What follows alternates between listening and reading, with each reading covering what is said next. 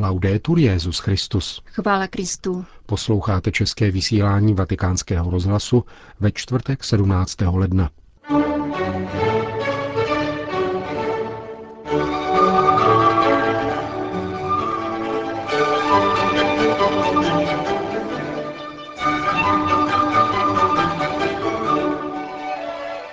Benedikt XVI. přijal ekumenickou delegaci z Finska.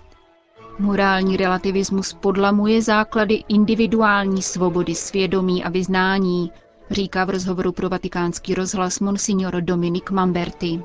A na závěr další část cyklu reflexí nad katechismem katolické církve od otce Dariuše Kovalčika. Víra je ze slyšení. Pěkný poslech přejí Milan Glázer a Jana Gruberová. Zprávy vatikánského rozhlasu. Vatikán. Benedikt XVI. se dnes dopoledne setkal s ekumenickou delegací z Finska u příležitosti svátku svatého Jindřicha, který je patronem této severské země. Každoroční návštěva zapadá také do kontextu týdne modliteb za jednotu křesťanů, který začíná tento pátek. Papež ve své promluvě zdůraznil, že ekumenismus je cesta, kterou je třeba kráčet především pokorně. Jedině v tomto duchu lze totiž dosáhnout cíle, kterým je viditelná jednota. To advance in the ways of ecumenical communion thus demands that we become ever more united in prayer. Abychom činili pokroky na cestách ekumenického společenství, je zapotřebí stále více jednoty v modlitbě, stále více úsilí o svatost a nasazení v teologickém bádání a vzájemné spolupráci ve službách spravedlivé a bratrské společnosti. Na této cestě duchovního ekumenismu opravdu kráčíme spolu s Bohem a blížním ve spravedlnosti a lásce, protože, jak stojí ve společném prohlášení k nauce o ospravedlnění, jsme přijati Bohem a dostává se nám Ducha Svatého, který obnovuje naše srdce, uschopňuje nás a povzbuzuje ke konání dobrých skutků.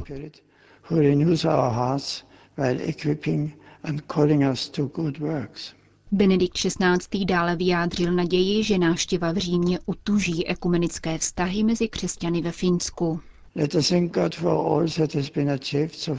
Děkujeme Bohu za všechno, co se až dosud podařilo uskutečnit a modleme se, aby duch pravdy vedl Kristovi učedníky ve vaší zemi k ještě větší lásce a jednotě, když usilují o život ve světle Evangelia a vnášejí toto světlo do velkých morálních otázek, s nimiž jsou konfrontovány dnešní společnosti.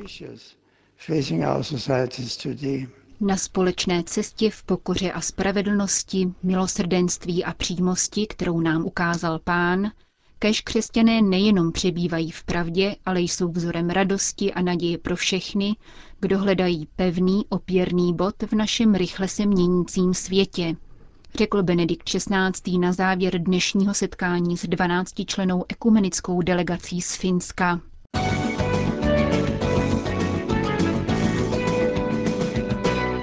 Vatikán.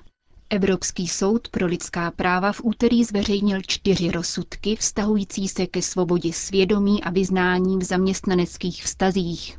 V jediném případě přiznal žalobkyni, bývalé zaměstnankyni britských aerolinek, právo nosit na pracovišti křížek. V obdobné kauze zdravotní sestry nošení křížku zamítl z bezpečnostních a hygienických důvodů. Rovněž tak nepřiznal právo výhrady svědomí dalším občanům Spojeného království. Jeden z nich se bránil oddávat osoby stejného pohlaví a druhý poskytovat jim manželské poradenství. Rozhodnutí Štrasburského soudu komentuje sekretář svatého stolce pro vztahy se státy, monsignor Dominik Mamberti.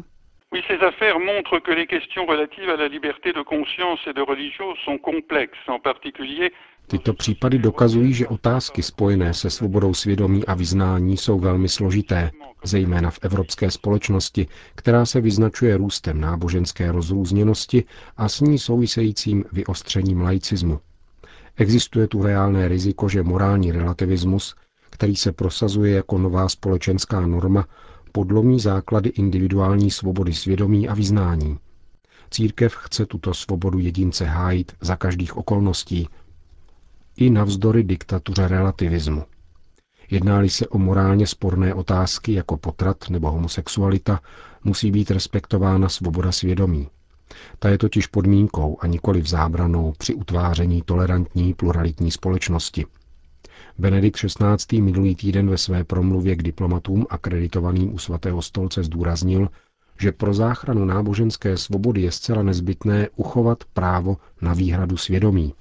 Tato hranice svobody se dotýká velice důležitých principů etické a náboženské povahy, které jsou zakořeněny v samotné lidské důstojnosti. Jsou nosným zdivem každé společnosti, která chce skutečně být svobodná a demokratická. Zákaz individuální nebo institucionální výhrady svědomí by naopak paradoxně otevřel brány netolerantnosti a násilné nivelizaci. Eroze výhrady svědomí zároveň dosvědčuje jistou formu pesimismu, s jakým se pohlíží na schopnost lidského svědomí rozpoznat dobro a pravdu.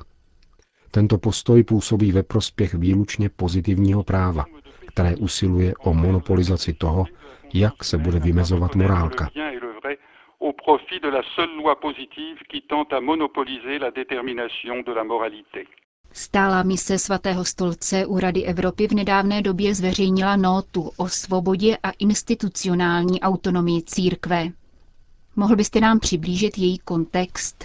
La question de la liberté de l'Église dans ses rapports avec les autorités civiles est actuellement examinée par la Cour européenne des droits de l'homme v současné době Evropský soud pro lidská práva zkoumá dva případy, které se týkají svobody církve ve vztahu k občanské pravomoci.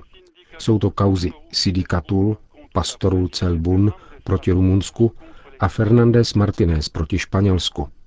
V těchto dvou kauzách musí Evropský soud rozhodnout, zda stát respektoval Evropskou úmluvu o ochraně lidských práv a základních svobod, když v případě Rumunska odmítl uznat profesionální kněžské odbory a v případě Španělska odmítl jmenovat učitele náboženství, který veřejně hlásal názory v rozporu s církevní naukou.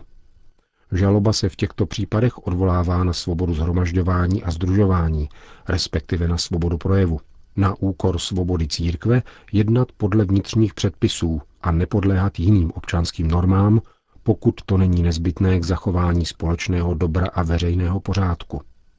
Obě kauzy nutí náboženské komunity, aby jednali proti svému kanonickému statutu a učitelskému úřadu. Církev vždy musela bránit svou nezávislost vůči státní moci a ideologiím.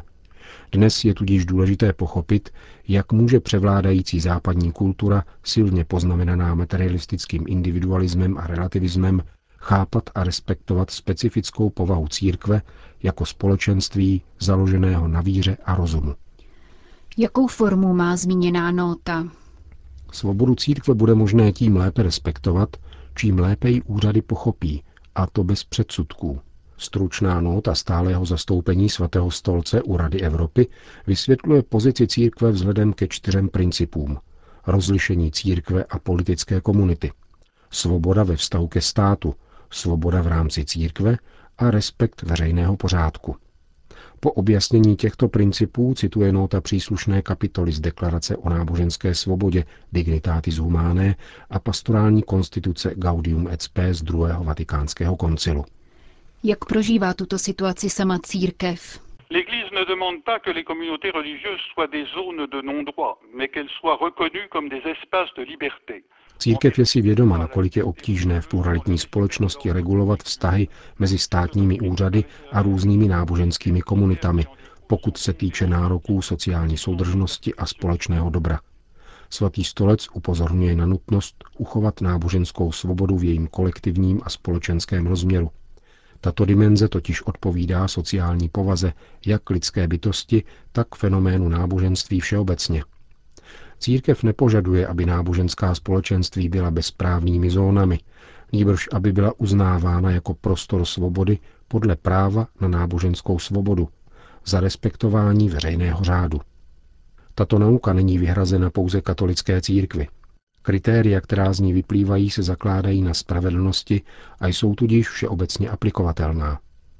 Navíc je právní princip institucionální autonomie náboženských komunit široce uznáván státy, respektujícími svobodu vyznání i mezinárodním právem est largement reconnue par les États respectant la liberté religieuse ainsi que par le droit international. Uzavírá sekretář Svatého stolce pro vztahy se státy v rozhovoru, který poskytl francouzské redakci vatikánského rozhlasu.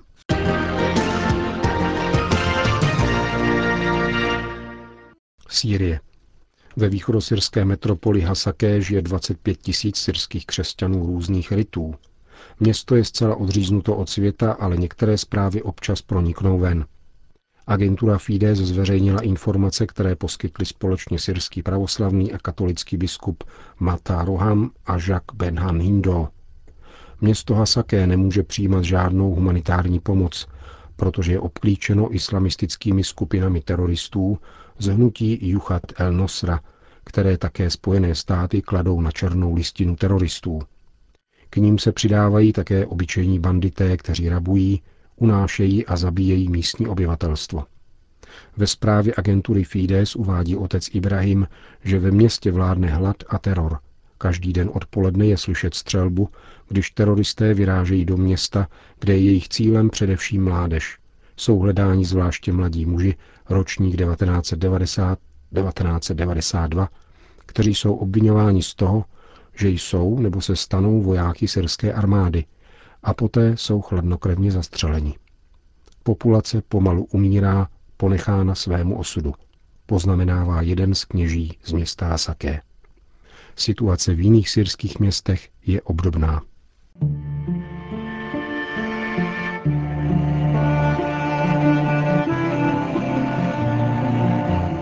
Víra je ze slyšení.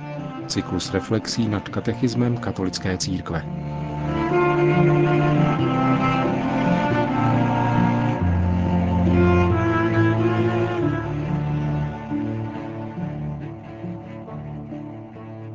Křesťanská víra je svobodnou odpovědí člověka Bohu, který se zjevil v Ježíši.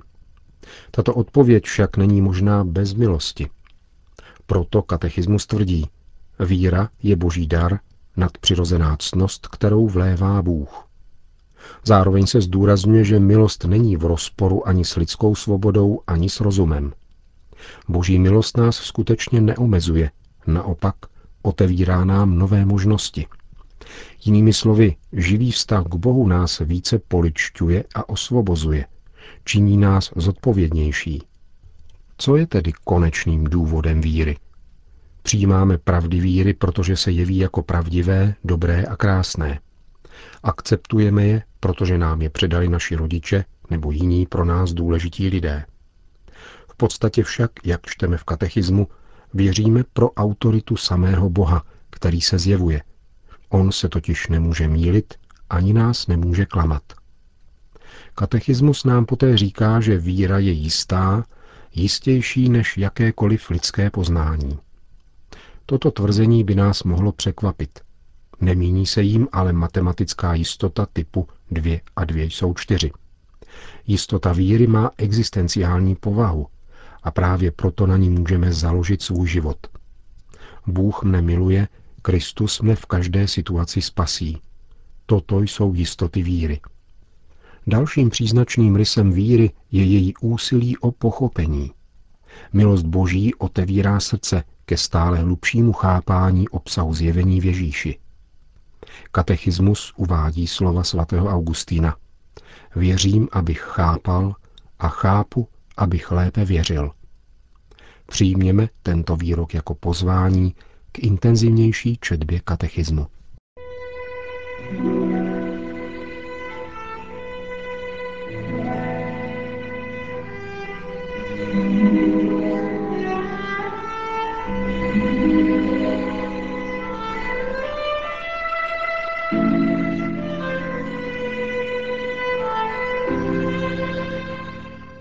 Slyšeli jste 12. díl z cyklu reflexí nad katechismem katolické církve Víra je ze slyšení. Jeho autorem je otec Dariuš Kovalčik, který vyučuje na Papežské Gregoriánské univerzitě v Římě.